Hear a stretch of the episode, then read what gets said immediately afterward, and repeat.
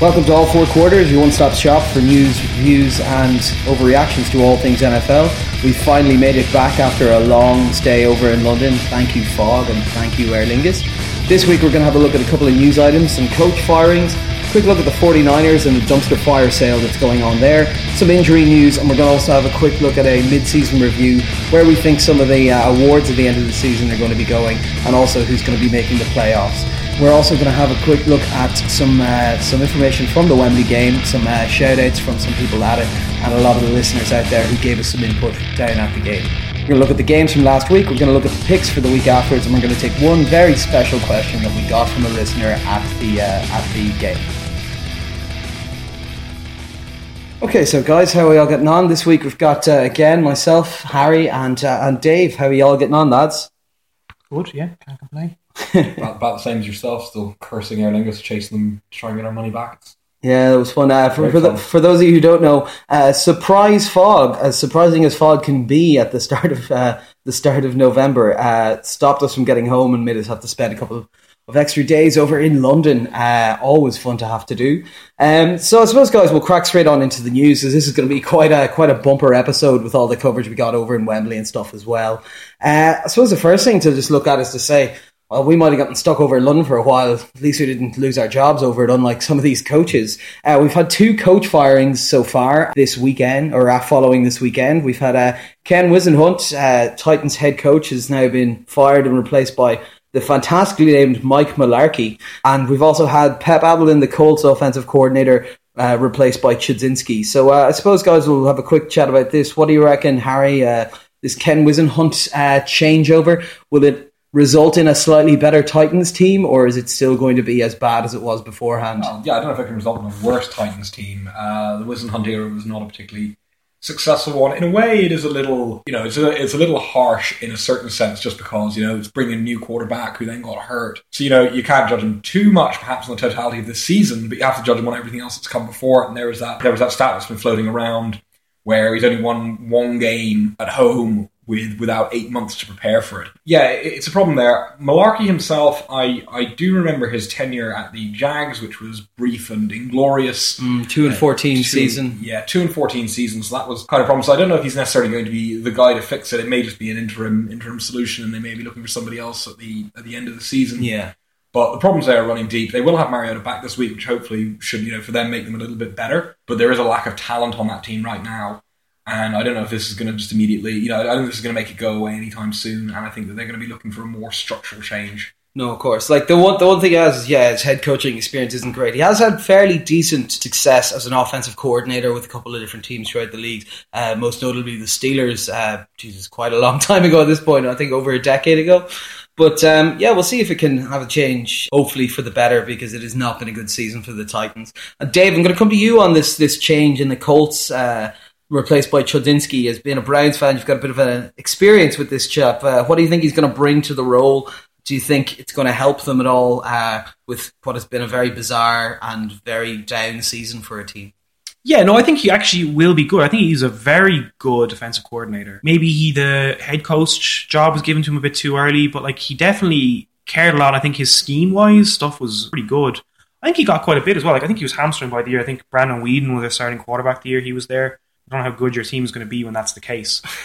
well, if you're if you're Jerry Jones, you think he throws the most beautiful football in, in the NFL's history. Apparently, old Brandon Weeden. Yeah, but anyway, I think scheme wise, I think they'll probably be interesting. I think Luck's form, precipitous loss of form, has been extremely perplexing. And it must be just that like he's either not confident in the scheme they're running or he's just not confident in his reads because he's just making bad reads now. And I, am pretty sure Chud is good with quarterbacks. Chud is good with getting people playing confidence. Chud is a bit kind of like a Jurgen Kloppy type guy and he put his arm around you, give you a hug, make you feel like you're a, a good guy. I think that's maybe what, maybe that's just what Andrew Luck needs right now. Maybe he just needs someone to be like, no, we're not got your corner. You're going to be okay. Everything's going to be fine. And kind of like maybe try and get him to stop trying so hard and kind of have a bit more confidence in his coaching. I think that will probably be what Schroeder bring. I think I think it'll be good for him. Yeah, they're finally bringing in a friend for Andrew Luck, the poor lonely superstar. yeah, like I said, it's one of those ones. At this point, it's pure speculation. We've always said before, you never really see much of a much of an uptick whenever you change coaching staff mid-season. It tends to be not something winning teams do. Although we have seen success out of the Dolphins from it. Although weekly we we didn't see much out of the Lions after they did it uh, on the weekend. Yeah, so we'll move on now to the uh, to the 49ers and the absolute clusterfuck that that is. They've benched Kaepernick. Gabbert is now starting. Nearly all their running backs are injured. Uh, they've signed two new ones. Pierre Thomas, who I think will be a good addition, and Shaw Draughn, who I didn't think we'd ever see playing again. Most of their defense left during the off season. Uh, how are these guys going to function as a football team? Dave, what do you what what do you think the future of this season is for the 49ers? Presumably at this point they're just looking at the number one pick.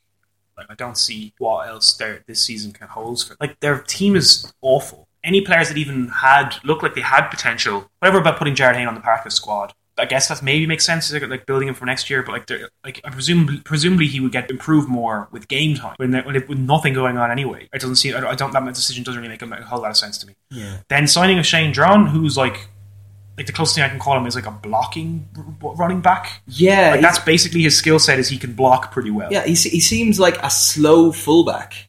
Yeah, so like he was on the Browns. Obviously, um, everyone talked about his work ethic, which is you know means he's terrible. Like it's just it's it's very perplexed. Pierre Thomas could be okay. Uh, yeah, I'm, I'm I'm happy to see him get picked up because he was one who I thought would be picked up before now as a free agent, and I'd be interested to see because I reckon he's still got another season or two in the tank.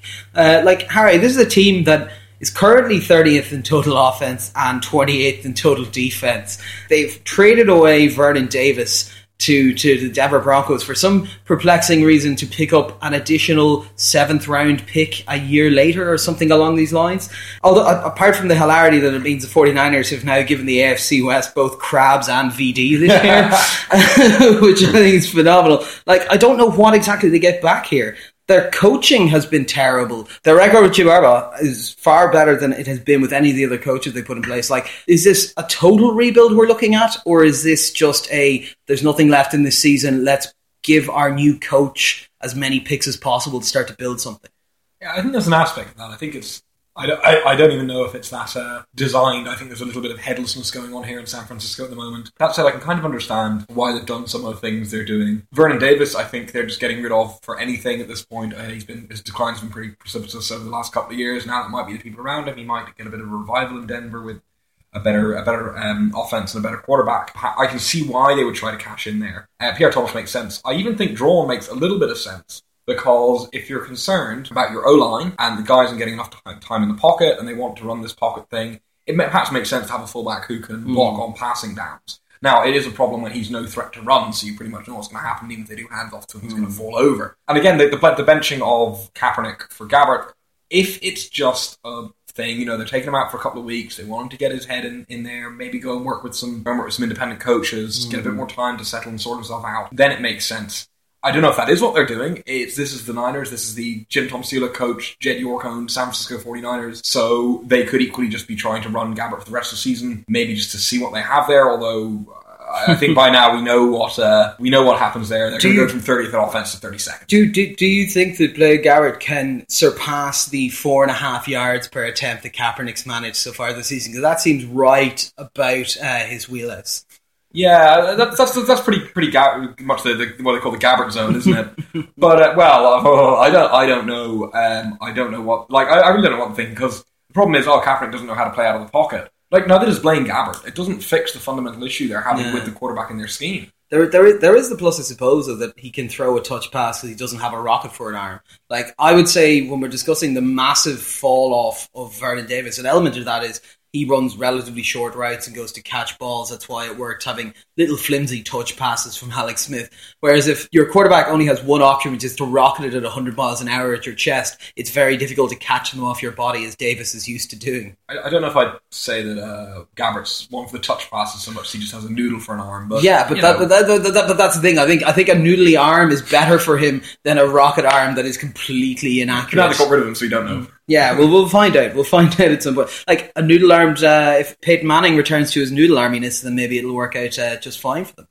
Right, so we'll have a quick look at there was a there was an awful lot of injuries this weekend. It seems every week we're talking about injuries. This week was particularly bad. We'll fly through a few of them here. Uh, Ricardo Lockette looked like he died on the pitch. That was that was terrifying.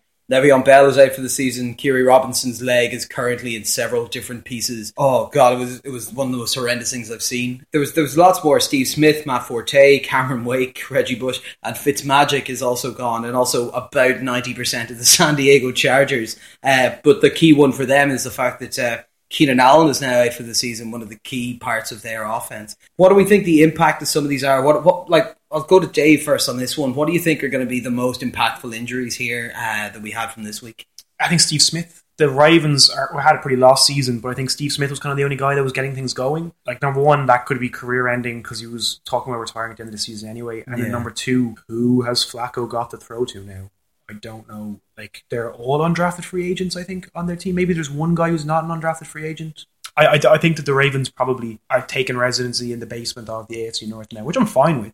But um, there, I don't see them. I don't see them turning around without Steve Smith. Yeah, no, of course, and uh, obviously, Harry, the, the the Lev Bell injury is presumably going to be quite a large factor for that Steelers offense.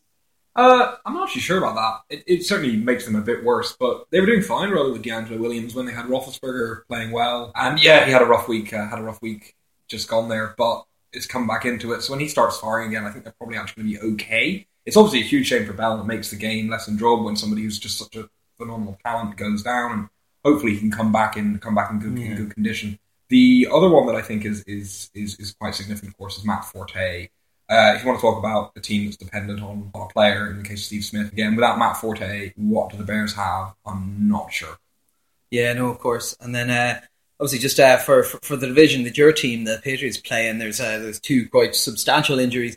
Not that I think any of them were really threatening you at the top of that division, but uh, it definitely hampers their chances of getting to the postseason, which we'll be talking about in a minute. Cameron Wake is now out for the season with an Achilles injury, and Ryan Fitzpatrick uh, completely did his thumb in. Uh, so Geno Smith is going to be starting now. We're unsure of the length of time, but we believe it's somewhere in the region of about five to six weeks, as it's going to require surgery. So those are two teams that I think were looking like they were getting hungry and in the hunt for a wild card spot that uh, I think are going to be severely affected by that. And I suppose that brings us nicely on to the, the idea of having a look. Now, we, we, we said last week, because we're hitting the halfway point of the season now, we're going to have a quick review, have a look at where we think some of the uh, some of the awards at the end of the season are going to go, and also where we think teams are on uh, on making the playoffs and some of the some of the seedings and rankings as well. So I suppose we'll run through a few of these nice and quickly, uh, see if any of us need to uh, to discuss anything too much. MVP, I think we're all in lockstep on this at the moment. There's no one it can be apart from Tom Brady. I suppose with him being your boy, Harry, I'll let you talk about why that's the case. Well, I think it's pretty clear at this point. He's playing possibly the best football of his career. The team looks incredible. And bear in mind, this is again, this is not a team with outstanding wide receivers, with particularly an outstanding running game, or with a particularly outstanding offensive line. A team that's decent in all of those areas is being elevated by a guy who is playing at an incredible level. I think he's thrown one pick all season, and it was an unlucky one that sort of got tipped and bounced off a receiver's hands. Like you really just can't argue with the level he's been playing at, the results he's been getting, and the fact that we have just been putting stompings onto teams no, of course. Now, for offensive player of the year, we kind of made the decision that we're not going to put the same person in twice. So the person we all are in agreement is uh, going to be well, currently in our standings the runner up to, to, to Tom Brady. We're going to give him OPOY, which is uh, Cam Newton. Like I'll t- I'll take this one just as a brief explanation. I think Cam is almost all the same things that you just said there, Harry. He's playing phenomenally. He's the reason that their team are winning games. And I think more importantly, his surrounding cast are a poor man's version of what Tom Brady's are. When you say they're not great, he's got Ted Ginn. He's got now he's got a good tight end as well, and Greg Olsen. But Greg Olsen is no Gronkowski. He's got a decent running back, Jonathan Stewart, but he's not getting the same production as Dion Lewis is giving you, or the odd time that Blount decides to actually play a game well. Cam has been playing excellently. He would be second place in the MVP hunt, and for that reason, we put him in as Offensive Player of the Year. We'll have a look now at uh, Defensive Player of the Year. We've all got a bit of a split on this one. Uh, so I, for Homer's sake, have taken Justin Houston. I think he was snubbed last year. Their defense is rounding into shape. The back half of the season is a significantly easier half of the season for us, and he's going to start pumping up numbers uh, towards the back end and really get up to the top of every table. Uh, Harry, what about yourself? Yeah, I've, I've taken a pick that might. It's a bit interesting. Uh, Josh Norman, the cornerback at uh, Carolina, I think has basically done for the defense, particularly the defensive backfield, what Cam Newton has done for their offense. Um, he's a guy who's come pretty much out of, out of nowhere this season and has just been playing absolute lights out stuff. He's been getting not only a, a bunch of picks, but also ones in really big situations. And when Luke Kuechly was out injured, he was the guy providing the leadership in that defense, which was just, again, somebody who before the season was sort of a kind of no mediocrity in a lot of ways, has elevated his game to be, I think, one of the best corners of the league. And teams aren't throwing at him anymore. Yeah. And when they are, he's putting up really, really good numbers. And opponents' quarterback ratings throwing on him are, are one of the some of the worst in the league. Mm-hmm. And this is a guy who just doesn't have a great supporting cast surrounding him in that backfield. Yeah. And Dave, you had a, you had a different call for this as well. Yeah. Okay. I've picked Aqib Talib because I think that Denver are playing absolutely ridiculous defense. And I think that usually, if it's not JJ Watt, it goes to a player who kind of represents a unit. So if you look at when Seattle were playing well, they would generally get a member of the lockdown in the lake would get it. I think that it's almost like a group award, but I think Aqib Talib will get it because he's a standout on a very, very good Denver defense that they think I think they'll try and reward. Fair enough. We're, we're all in agreement on uh, offensive rookie of the year. We all thought Todd Gurley because, let's be honest, he's playing phenomenally. Uh, I don't think we need to say too much more. There, Amari Cooper is the runner up in that, but just Gurley at the moment is Martin's one running away with it. Defensive rookie of the year. We've uh, we've got uh, well two different uh, opinions on this. I'm currently standing with Marcus Peters. I think he's been playing very well, cornerback for the Chiefs. He has had one or two one or two games where he's played less good, but he's coming up with picks, coming up with pick sixes, defending passes, playing against number one wide receivers, which is not normally a level of production you get out of a first year corner. Uh, uh, you guys had a had a slightly different call on this. Yeah, no, I think that Kwon Alexander has been pretty good uh, for a Bucks defense that has not been great for years. I think that he's been a stand-up performer for them. I think that he's definitely got the most buzz about him yeah, I was actually a bit surprised when you took Kwon Alexander because I thought I was going to be sort of alone, being like, "Yeah, no, Bucks definitely have the best defensive rookie." He's been playing really well. He's been attacking machine. He's been getting a good few interceptions. He can read coverage. What really impressed me about Kwon Alexander is that guy as a rookie, as a I can't remember if he was a late round pick or if he was undrafted, but a guy who wasn't didn't come with all the hype. And I remember they, they traded for somebody. Alexander beat him out in the preseason and is the guy. He's the guy calling in the plays. He's the middle linebacker. He's running that defense as a rookie while a playing at a high level and a defense that we're also himself, but also a defense we're seeing get better as the year goes on, and he's growing into that role.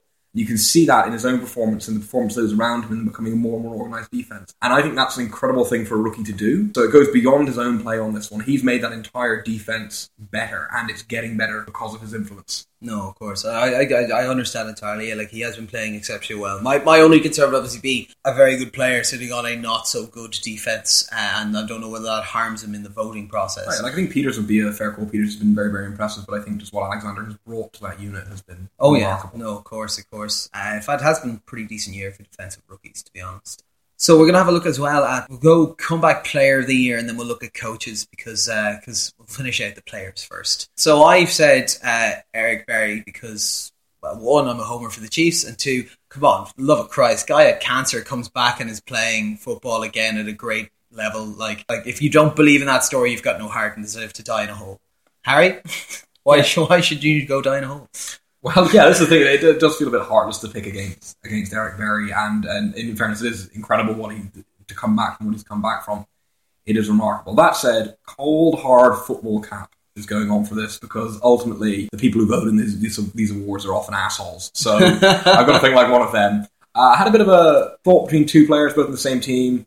Uh, I was thinking about Carson Palmer for a bit, but in the end, I think CJ2K, Chris Johnson, has come back from being a guy who just was completely washed up, who had spent the last few years just marring his reputation and had gone from being a guy who'd been declined into mediocrity, a guy who had actually become a bad running back who could not get snaps ahead of Bilal Powell for the Jets, to leading a extremely potent Arizona ground game. And also he's keeping Andre Ellington off the field. He's keeping David Johnson off the field. He's mm. keeping two very, very talented players who there was like, oh, it's going to be a timeshare. It's not. Chris Johnson's dominating those snaps because in both the passing and the running game, he's one of the he's, he's playing like one of the top five running back again, and coming back from where he was for a guy whose career was finished, who was brought in on a on a punt, basically being like we've got nobody better. Incredible to see him come back to those levels is is heartwarming, and it's great for himself. Particularly after obviously he got shot during the off season and everything. So yeah.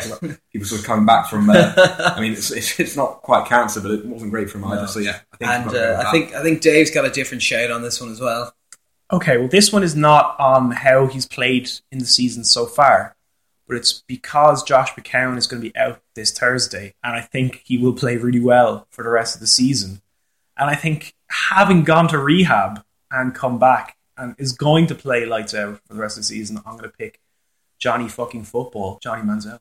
Excellent, excellent. So we've got a nice bit of nice bit of divide on that one, and then uh, the final one we're going to look at, uh, just from the award side of things, is who we think is currently uh, leading in the head coach of the year section. So I suppose we'll start at the far end because I've started all of these. Harry, uh, who's your pick for head coach of the year so far? Uh, it's got to be Bill Belichick. And my justification for this: nineteen and zero. well, looking at how the how the Giants played last week, it might be uh, eighteen and one again. Uh, oh. we'll move on, Dave. I'm hoping for a repeat performance from Mr. Bruce Arians. I think that they've played very well considering what he's had. I think he's got some great performances out of some not very good players, and I think that they're going to do very, very well with a harder schedule than some of the teams. I think the fact it'll probably go to one of the teams that go are very likely to go undefeated but I would like to think that he will be recognised for for two years in a row, making a reasonably average Cardinals team look very very good. Yeah, no, of course. Uh, my shout for this one at the moment is uh, Gary Kubiak. I'm just looking at a Denver team that had to change its identity entirely from what it was. The quarterback was not looking that strong. Has built a phenomenal defense, a very effective offense. They're rolling at the moment. The game against the Packers there just this weekend gone, they were they were an entirely different team. They had 150, 160 yards on the ground. They had throws going in that were not being made earlier on in the season, and they had a defense that we'll talk about a little bit later in the games. This is a team that's going at the moment undefeated, is going to continue doing this for quite some time, and I'm now very much looking forward to their game against the Patriots, where we'll actually see two of these coaches go head to head. Uh, the final section we're going to have a look at as well, just for our mid-season review, is uh, where we think the, the, the playoff teams are going. So I think what we'll do for this one is we'll just kind of run through them because a lot of these teams we'll be talking about in the games and in the news sections and stuff. So from the AFC, my shouts are in order: Patriots one, Bengals two, Broncos three, Texans four. Steelers five and Raiders six. Dave? All right, my picks are the Patriots one, Broncos two, Bengals three, Colts four, Steelers five, and Jets number six. And uh, my picks: Patriots one, Broncos two, Bengals three. Number four, Jacksonville. five Steelers and six Jets. Excellent. Uh, so nice, nice bit of change. We seem to agree on a couple of the play of the teams here, and then we've got a few, especially the AFC South, where we disagree because it's a complete shitstorm. Uh, the one thing I'll also say is that sixth place that the Raiders have could become the Chiefs one, but I think it's dependent on who can sweep who in their games towards the back half of the season. On to the NFC, I've got the Packers at one, the Cardinals at two, the Panthers at three, and the Giants at four, and then taking the wild card spots, Falcons at five, and the Rams at six. I've got the Panthers at one, the Packers at two, Cardinals at three, the Giants at four, the Falcons at five, and the Rams at six. And I'm taking the Packers at one, Panthers at two, Cardinals at three, the Eagles at four, Vikings at five, and the Seahawks at six. Because sorry, Fizzle, Falcons are no longer a playoff team. Fair enough. I think I disagree, not on the basis of the team, but on the basis of the schedule. But uh, I suppose we'll see. It's only the mid-season review. We'll find out in about the same amount of time again. so what we're going to do now is we're going to move over and have a look at some of the games that happened last week. Some good, some bad, some neutral. Okay, guys, so the first game we're going to have a look at here is the Giants at New Orleans. This was a 49-52 stomper of a game. 101 points scored in there, the, the, most amount of points scored in quite some time. Like, very exciting, high scoring game. Was this an issue of two offensive just going off the rails, or was it an issue of two defenses just showing how poor they were? Yes, and yes.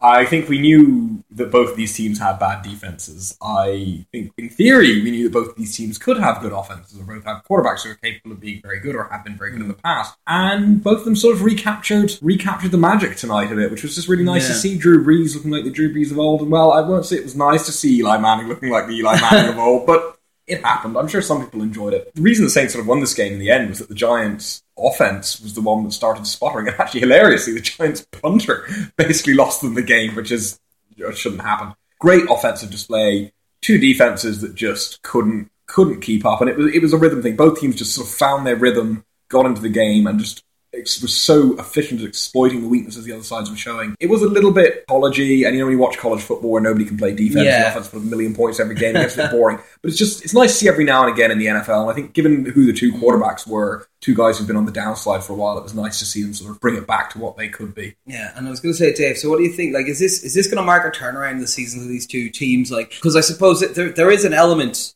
in the league even today. If you can score this much, like you're going to be able to keep yourself in games, even if you've got a poor defense. Do you think this is this is these two teams finding what their identity for the season is, or do you think they're still going to be kind of mired in the mediocrity we've seen so far? Well, I think it's it's given them a template. Like it's it's kind of similar to how I think it was last season or two seasons ago when the Steelers would, had been kind of grinding out these wins uh, or grinding out these results, or had play, they played pretty poorly for about four games. I think I think they were like one and three or something, and then they decided actually let's just try and just race people. Just be like, oh yeah, well we can't actually defend, and we've, we've that we can't do that anymore. So like maybe this is what they're going to do now. Maybe they're just going to be like, all right, let's uh, balls to the wall. We're going to throw every down. We're going to do crazy passes into like. I'm, I'm surprised the Giants haven't caught and run with this earlier because um, you know they've got they've got a pretty good wide receiving core. Don't know why they haven't decided. Let's just play to our strengths. Yeah, no, entirely. Like I, I, I, I'd agree with you on that. I think, I think they found what will make them most successful. There are, there are elements that can be returning to their defenses that can help them along, but I think they've seen how good they can be if they just focus on the offense and start playing this real vertical kind of game.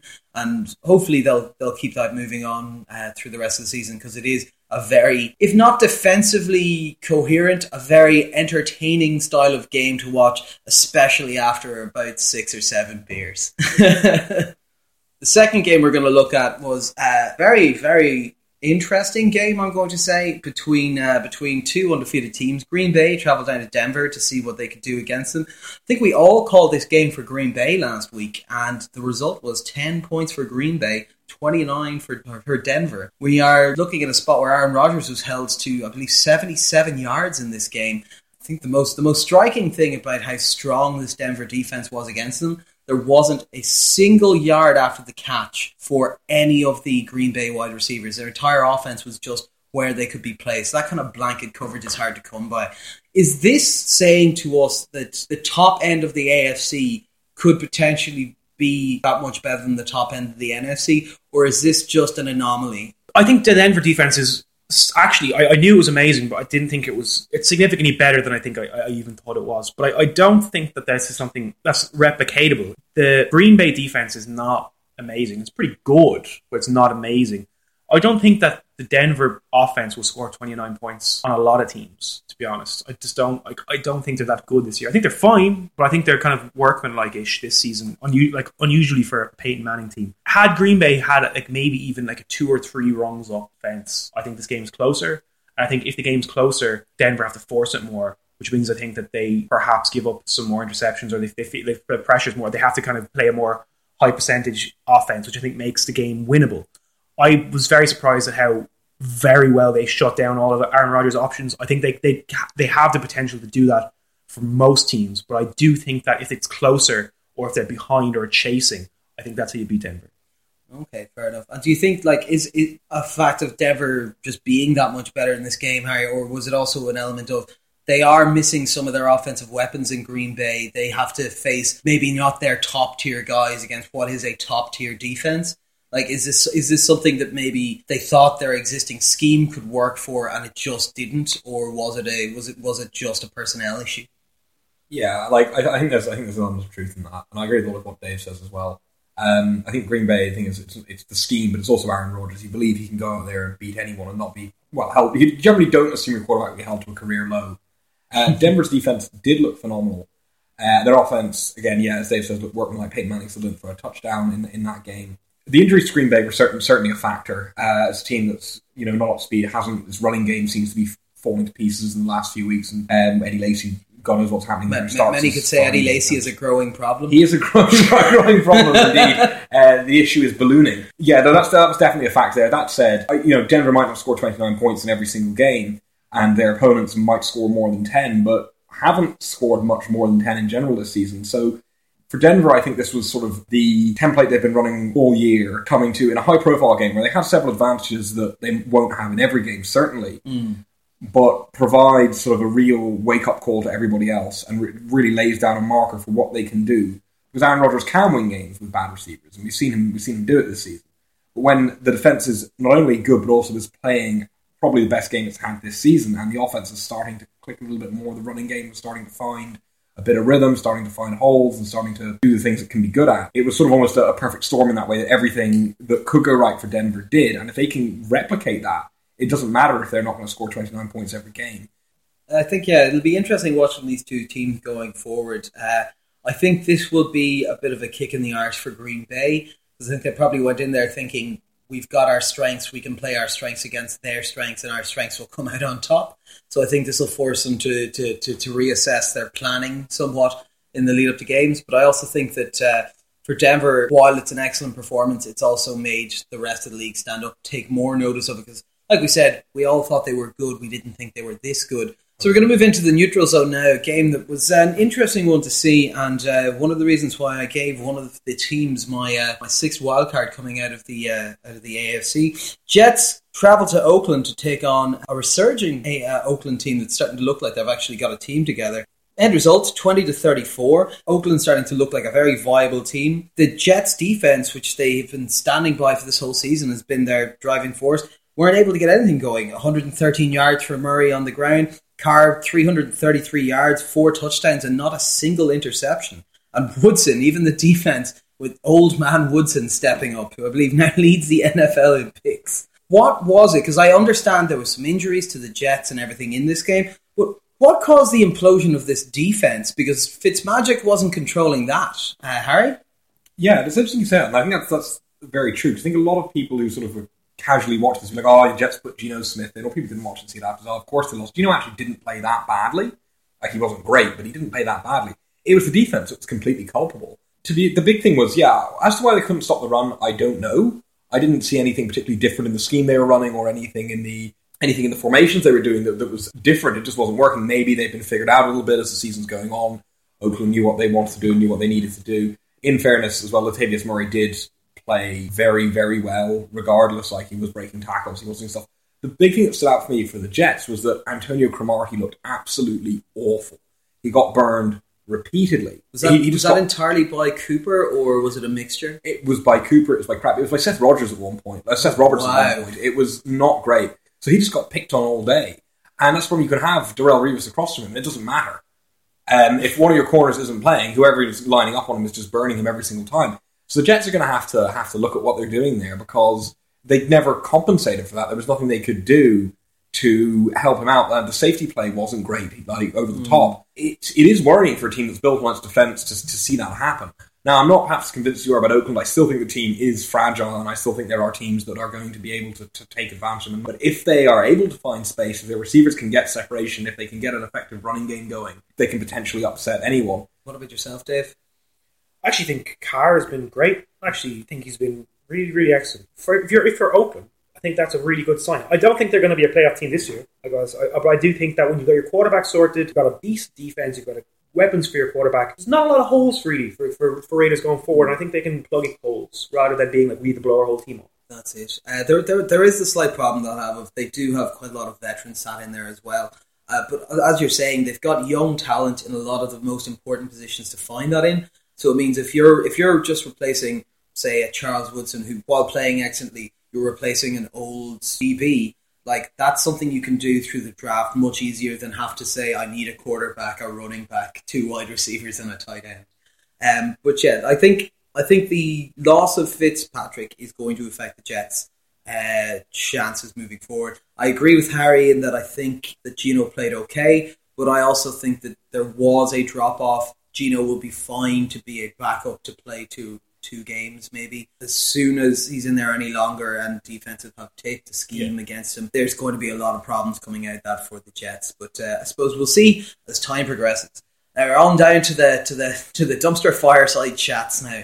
Two of the two of the terrible games that we saw a bit of this weekend. Uh, Cincinnati travelled to Pittsburgh in what promised to be a very exciting game. Uh, possibly for, for, for control, or if not control, at least uh, momentum in the AFC North. Big Ben was back. Le'Veon Bell was there. All the all the weapons were there for the for the Pittsburgh Steelers. And then Ben had a terrible game. One touchdown, three interceptions. Le'Veon got injured in the first half and is now gone for the season. Dalton was also terrible through two interceptions in the fourth quarter. What happened? This is a this is an undefeated team going up against what's supposedly the best offense in the in the NFL, or at least up there with it. Was it just that their defenses played lights out, or was it that they both gack? It's a November game in the AFC North. I don't know what you expected. Like that's this is how it works. Um, like the defenses were pretty bruising. Like there were like a lot of heavy hits going in a lot of pressure on the quarterbacks. Like I would, I would be surprised if a lot of the games, especially we're getting November now, in the AFC North, started to go small, slow, low scores, a lot of picks, a lot of hits on the quarterback, a lot of running. That's that's the way AFC North teams have built their teams. Like that's when when when coaches come in, they're like, that's how we're going to play. That's how NFC mm-hmm. North kind of derbies work. I think it was. I was surprised how bad Dalton was. I wasn't that surprised by how bad Big Ben was because he's a significant layoff. Uh, like, I, think he's probably taken a while to get back up to speed. I think they probably put him in a bit too early. Because, um, but I was surprised at how bad Andy Dalton was. But like, I think I think the quality of Cincinnati, like, I think it did just about show through. But I would be surprised if they play that badly again. Maybe they'll play badly again because prime time this week and but, the uh, week after and yeah. the week after. yeah, so we all know their, their struggles in prime time. But I think when they get back out of playing prime time games in the AFC North, I think they'll go back to running over teams. Fair enough. And Harry, what were your takeaways from this? Yeah, no, I, I'd probably agree with Dave. I do think Pittsburgh brought Roethlisberger back too early out of necessity, and he didn't look comfortable. Uh, for Dalton, I think this is the first time we've really seen him under that much pressure. Like we've seen him have pretty good numbers against um, against against the, the blitz this year, but this was smothering at times. Any quarterback is going to look jittery against that, um, particularly for a guy like like Dalton, who is a bit of a confidence player. When the first few hits come in and when he first starts feeling that pressure, it was going to it was going to affect it. I was a I was surprised by how bad it was. From Cincinnati's side, I think the one thing that they'll be very encouraged by though is their own defensive. And I know that Pittsburgh are are sort of declined from where they were, but being able to out defense the Pittsburgh Steelers is still a nice little thing to have, particularly in a division game. So I think they'll take something from this. And for Pittsburgh, I think it'll just be a case of, well, look, Roethlisberger wasn't up to speed, wasn't quite back yet. He'll probably be fine next week. No, of course. And uh, the, the, one, the one main concern that should leave for me, uh, when I think of Cincinnati and think, look, we're all in agreement they're going to make the postseason. And this was, if we think, kind of a very tough defense they came up against.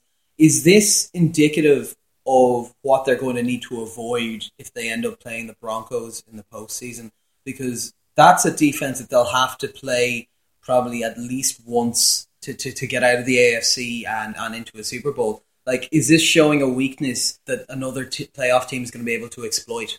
Yeah, I wouldn't pick Cincinnati over the Broncos on the basis of this week anyway. I think where that game would be could be quite important, whether it's in Mile High or not. But um, yeah, the Broncos are certainly a team who could apply that level of pressure to Dalton, and if they do, I think he will struggle. The, the, other, the only other thing I would say is that the Cincinnati defense has been very, very good, and Vontaze Burfict, who was on the uh, physically unable to perform list all season, is back and announced himself being back with a disgusting hit on Le'Veon Bell.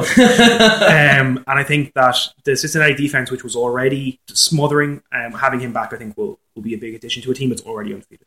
Yeah, like we'll see. I'm like I understand entirely. It'll be a, it'll be a different scenario when they meet. It'll be different circumstances, and they'll also be game planning very specifically for that. I think actually possibly the, the experience they had in this game will allow them to know better how they can compete against a team who plays that style of really tough hitting football.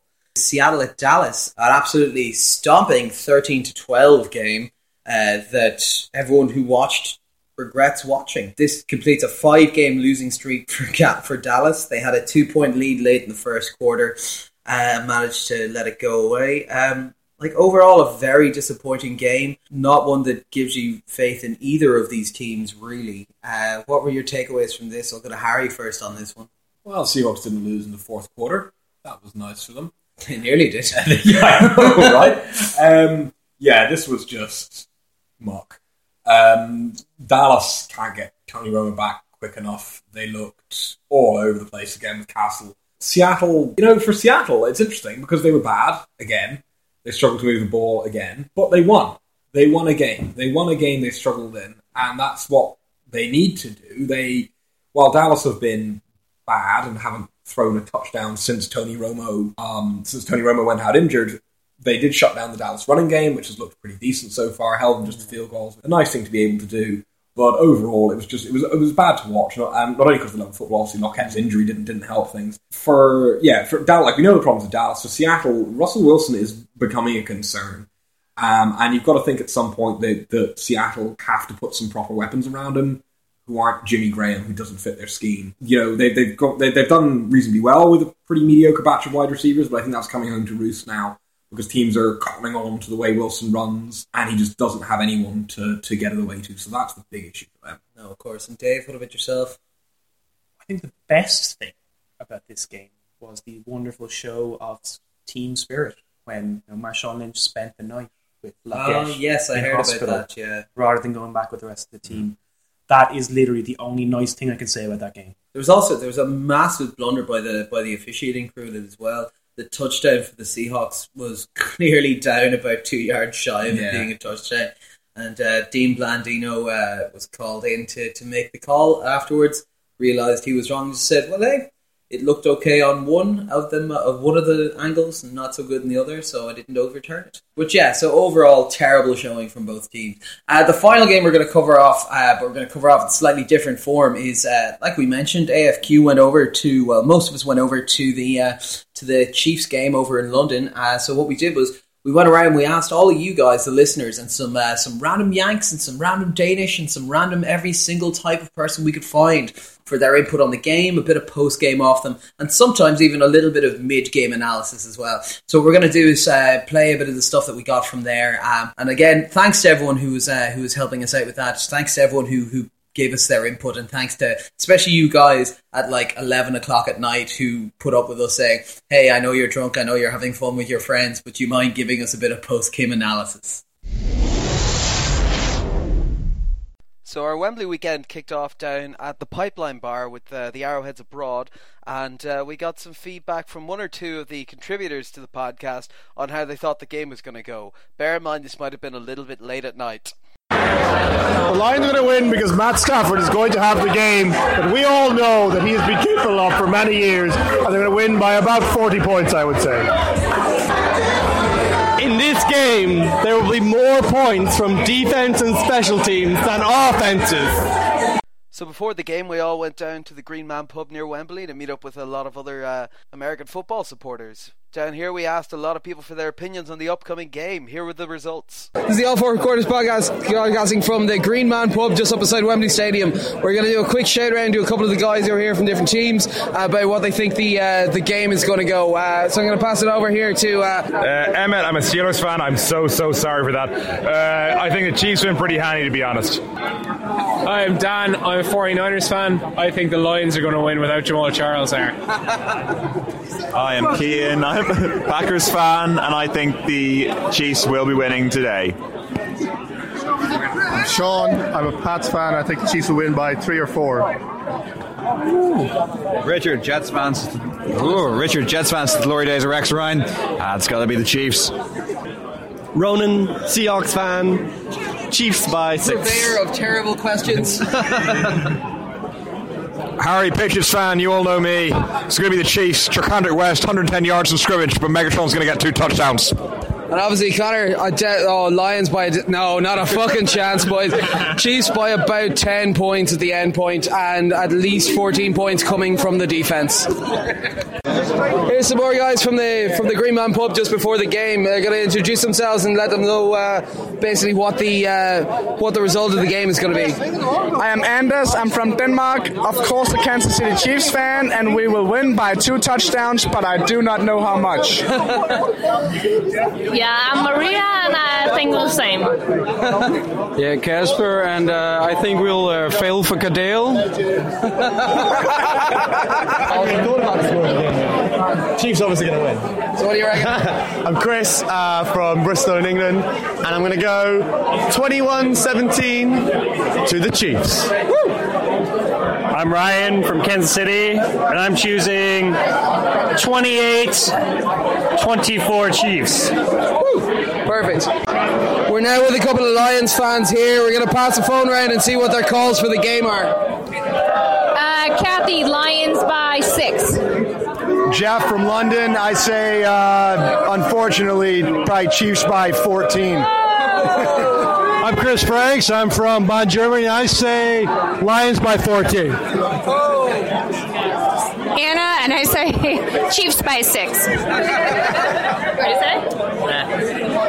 Oh, dude, no. Thanks very much, guys. I'm Hallam from London. I reckon it's going to be 24 to the Chiefs, 31 the Lions.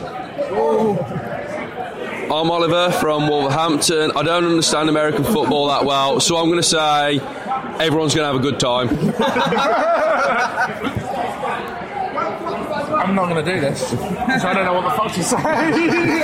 I'm Nick from Bedford. I reckon the Chiefs are going to win 24 17. Uh, Gordon, what, who, who do you think is going to win at the end point? I think the Chiefs are going to win because they're the Chiefs. the Chiefs aren't playing. We took some audio during the uh, during the game, but not a huge amount of it was actually usable. So this is Harry uh, live from six minutes to go in the fourth quarter at Wembley Stadium, and I have one word to describe the Lions, which is lol. So we got back to the Green Man afterwards. We uh, got ourselves some beers, maybe a few too many beers and a bit of food, and we started going around everyone and everyone we could find from earlier for a bit of post-match analysis. So we're just past the Kansas City Chiefs game. We're sat in the Green Man once again after a couple of points. Some of them are eating food, some of them aren't. So uh, forgive them if their mouth sounds like it's full of shit. Uh, it's probably more to do with their opinion than anything else. just their opinions. but we're going to knock it around and go for a very quick post-game analysis from everyone else. So, Richard, Jets fan. Yeah, really impressed by Charcandrick, really impressed by De'Anthony as well. Thought there were some great catches, though it was a very one sided affair, to be honest.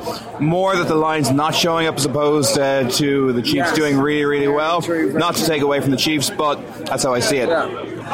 Ronan here, Seahawks fan. Uh, the Lions not only were bad, but they should feel bad. Caldwell out.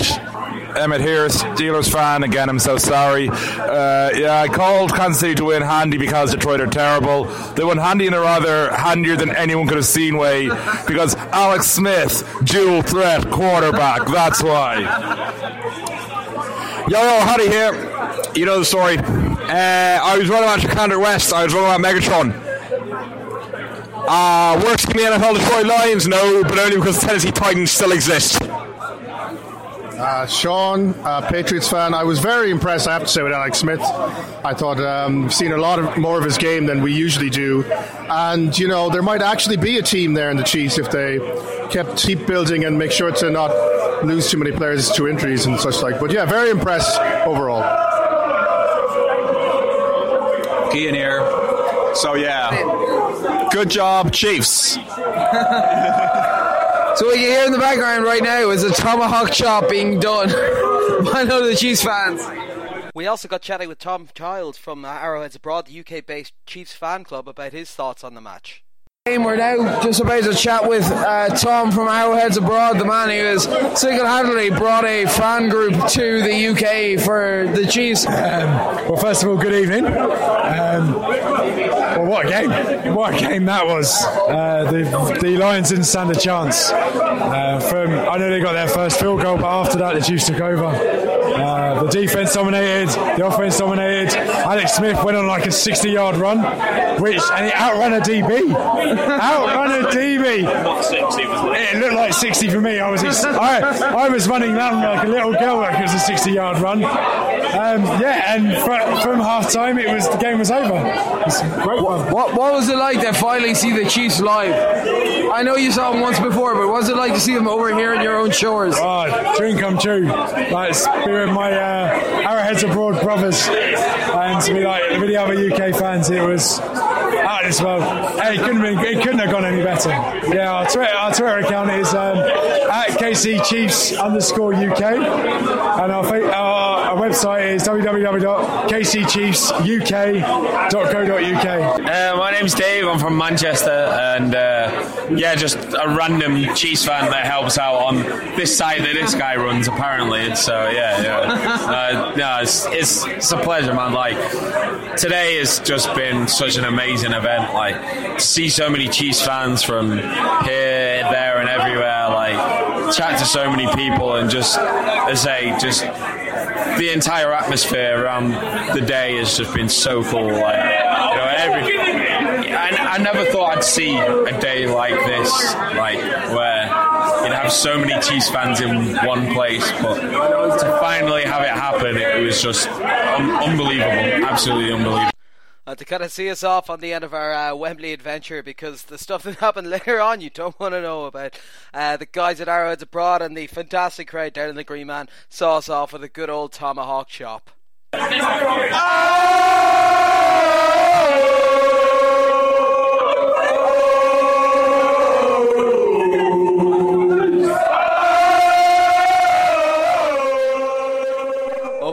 Absolutely fantastic time at Wembley had by all. All four quarters sends out much thanks to everyone who gave any contributions at all. Apologies to those whose stuff was cut out, but unfortunately, drunk recording drunk on a phone does not always result in the best sound quality. Uh, here's the next game, guys. Here's the next game at Wembley. Coming off the back of that section at Wembley, we do have one question that came in from a long-time listener, Kian Dicker. He said, "Why have the Lions become so bad with Tony Romo out?" Uh, this is an interesting question for several reasons. Most of all, because there there probably is some correlation between Tony Romo being out and the Lions being bad. So there is some level of validity to it. What do we think it is, guys? Do you think they're somehow soul connected? I think Venus is in retrograde and um, his chakras are misaligned. What about yourself, Harry?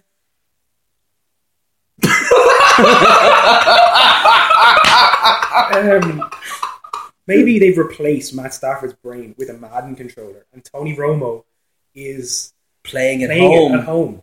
Well, no, guys, it makes perfect sense because if he injured his shoulder and he's trying to use an Xbox controller, he'd be as bad as Matt Stafford is being for the Lions. So again, we're not entirely sure why the Lions became so bad when Tony Romo got injured, uh, but we will investigate and we'll try and get. In fact, listeners out there, please send in your answers for poor Kean. Why is Tony Romo's injury making the Lions so bad?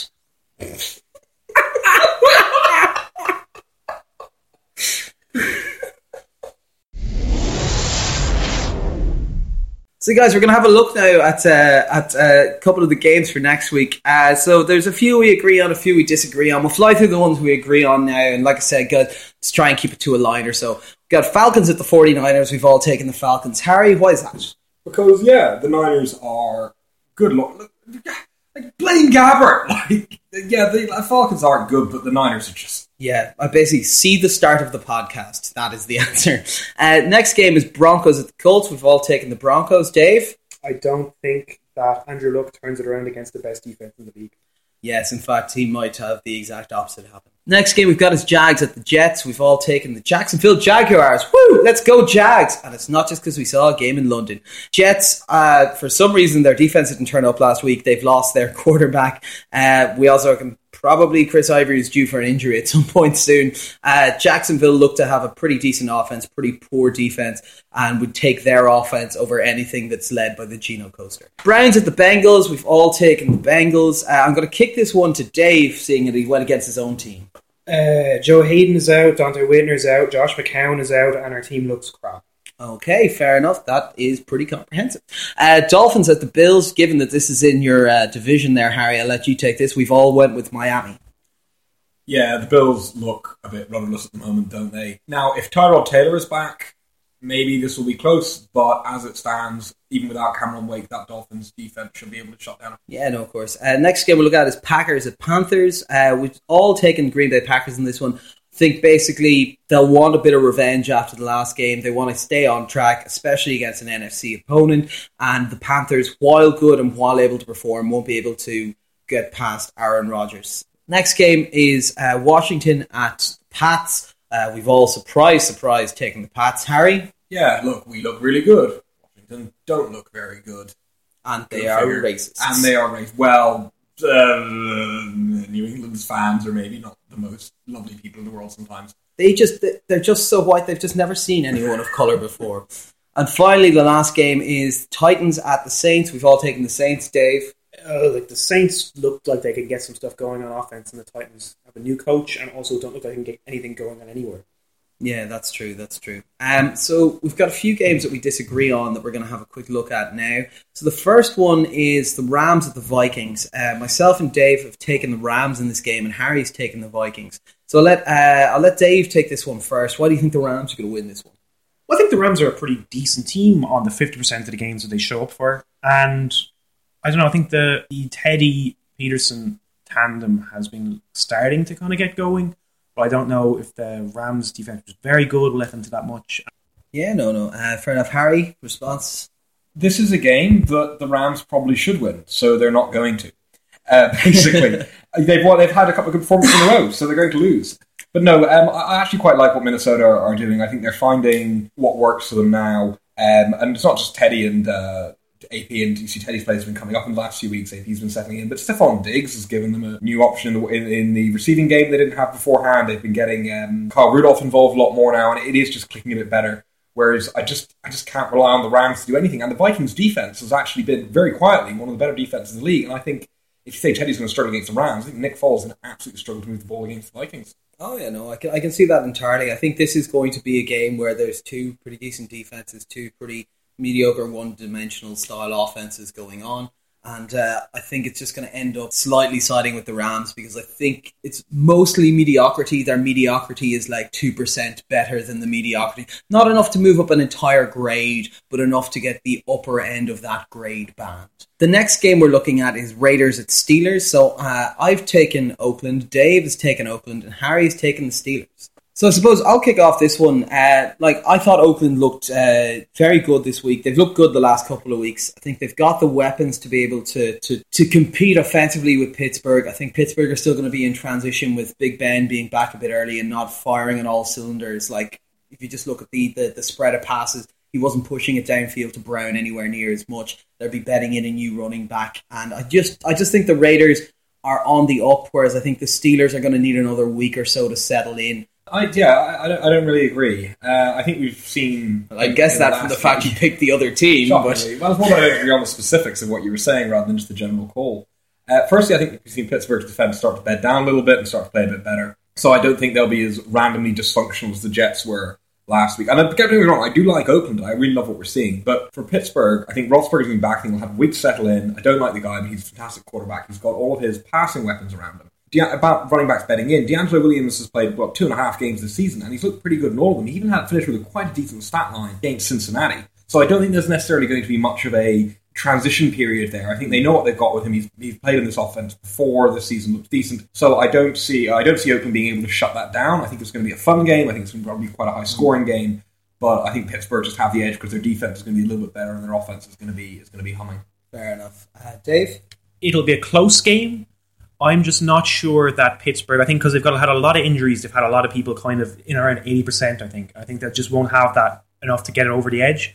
But I think we will see whether Carr can do it on a wet, windy night on Heinz Field. Yeah, like that's that's that's very close to what I'm feeling myself. The next game we're going to look at is Giants at the Bucks. So I've taken the Giants, Dave's taken the Giants, and Harry's taken the Bucks.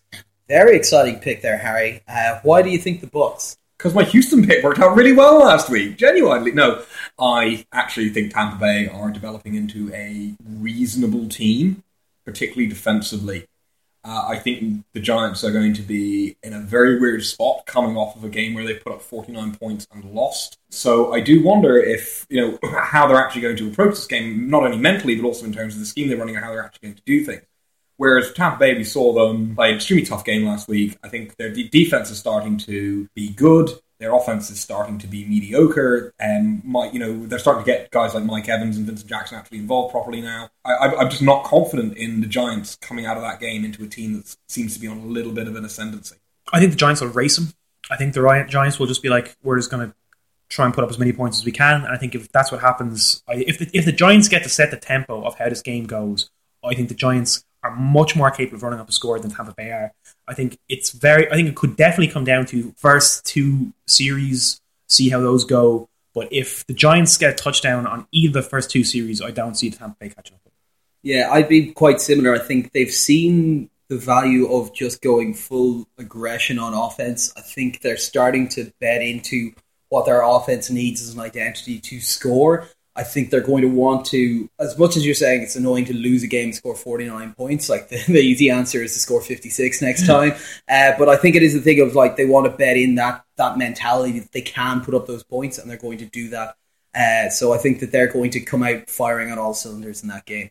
The next game we're going to look at is the Eagles at the Cowboys. I've taken the Eagles. Dave has taken the Cowboys, and Harry has taken the Eagles as well. Uh, Harry, why the Eagles? Because Uh, I just don't trust Dallas at this point. They're a mess, even with Dez Bryant coming back a bit. Their quarterback play is is awful. They're like Darren McFadden is probably going to hurt himself. Like Chris Ivory due for an injury. Darren McFadden is long overdue for an injury this season. Uh, Philly aren't great, but I think they're going to be able to bizarrely beat Dallas in the trenches because Dallas are going to be. I know that sounds weird, but I think Dallas is just going to be a little bit all over the place and are are going to have to be throwing the ball a hell of a hell of a lot. I'm not. I'm not mad about this pick. I'm, I'm not super because I do think that Demarco Murray will have a statement game, or he'll try at least have a statement game. I don't know. I just don't see. I think at home, I don't know. The Cowboys do pretty badly at home. My main pick when making this was I just don't think that they're. I think Chip Kelly is on the ropes. I think the Chip Kelly system is being terrible. I think, and I, I just don't. I don't trust that Philly will get it done. Uh, I, I even even with all the problems that Dallas have, I still think that Philly are still probably just about more dysfunctional. Fair enough. I disagree just on the dysfunction level when you've got Matt Cassel failing at quarterback, uh, still trying to get Dez Bryant back from injury. I think we saw Ryan Mathews get mixed in a bit more the last time, and they were seeing the success of that slightly less pigheadishness from Chip Kelly in that regard. I think the Eagles' defense has been betting in quite nicely the last two or three weeks, uh, better than it was at the start of the season. What it comes down to in my head is that Dallas are missing more in this game to be able to compete in what will be a poor game. One thing guaranteed, there's going to be an awful lot of sacks. Oh, good God, yeah. It's just not going to be fun to watch. Uh, well, it might be fun to watch if you just really like concussions. uh, which su- Hardy's going to have a ball then. Yeah, which also I suppose, in one respect, a lot of a lot of NFL fans probably have to. Uh, the final game that we disagree on is uh, the Monday Night Football game. The Chicago Bears traveling down to the Chargers to play. Uh, I've taken the Bears, and the lads here have taken the Chargers. Uh, given that I've yet to pick a Monday Night Football game wrong, lads, I thought one of you would end up siding with me here. Do you want to take this, Harry? Why would you take San Diego in this game?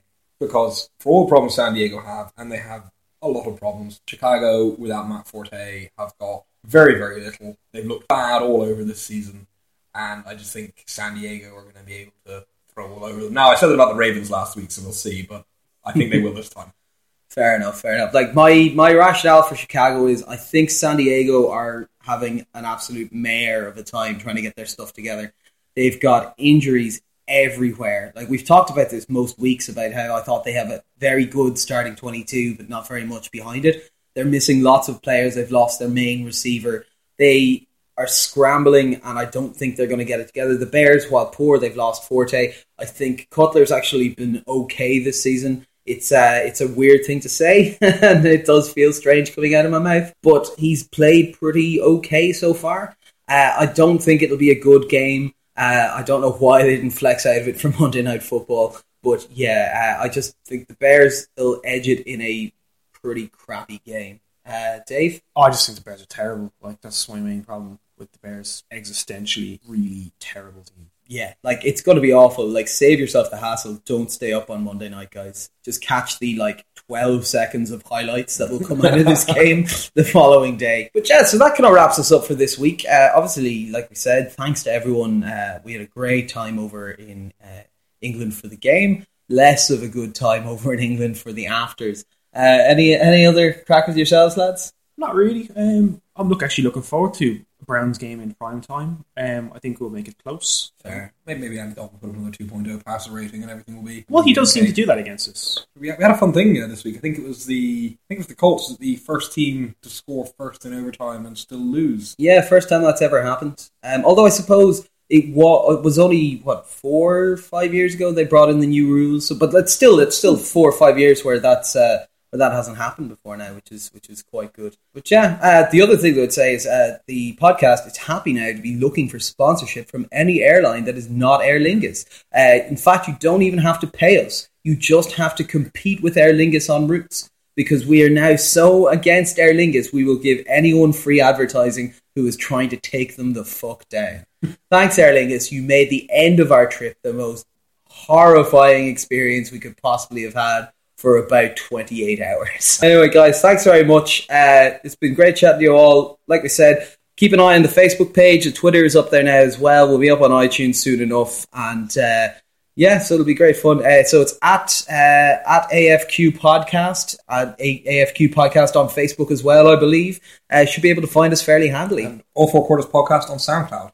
Excellent. Uh, but yeah, thanks again, guys. Keep the questions coming in, keep in contact, and like I said, please help us out because we don't have a good answer for Keane.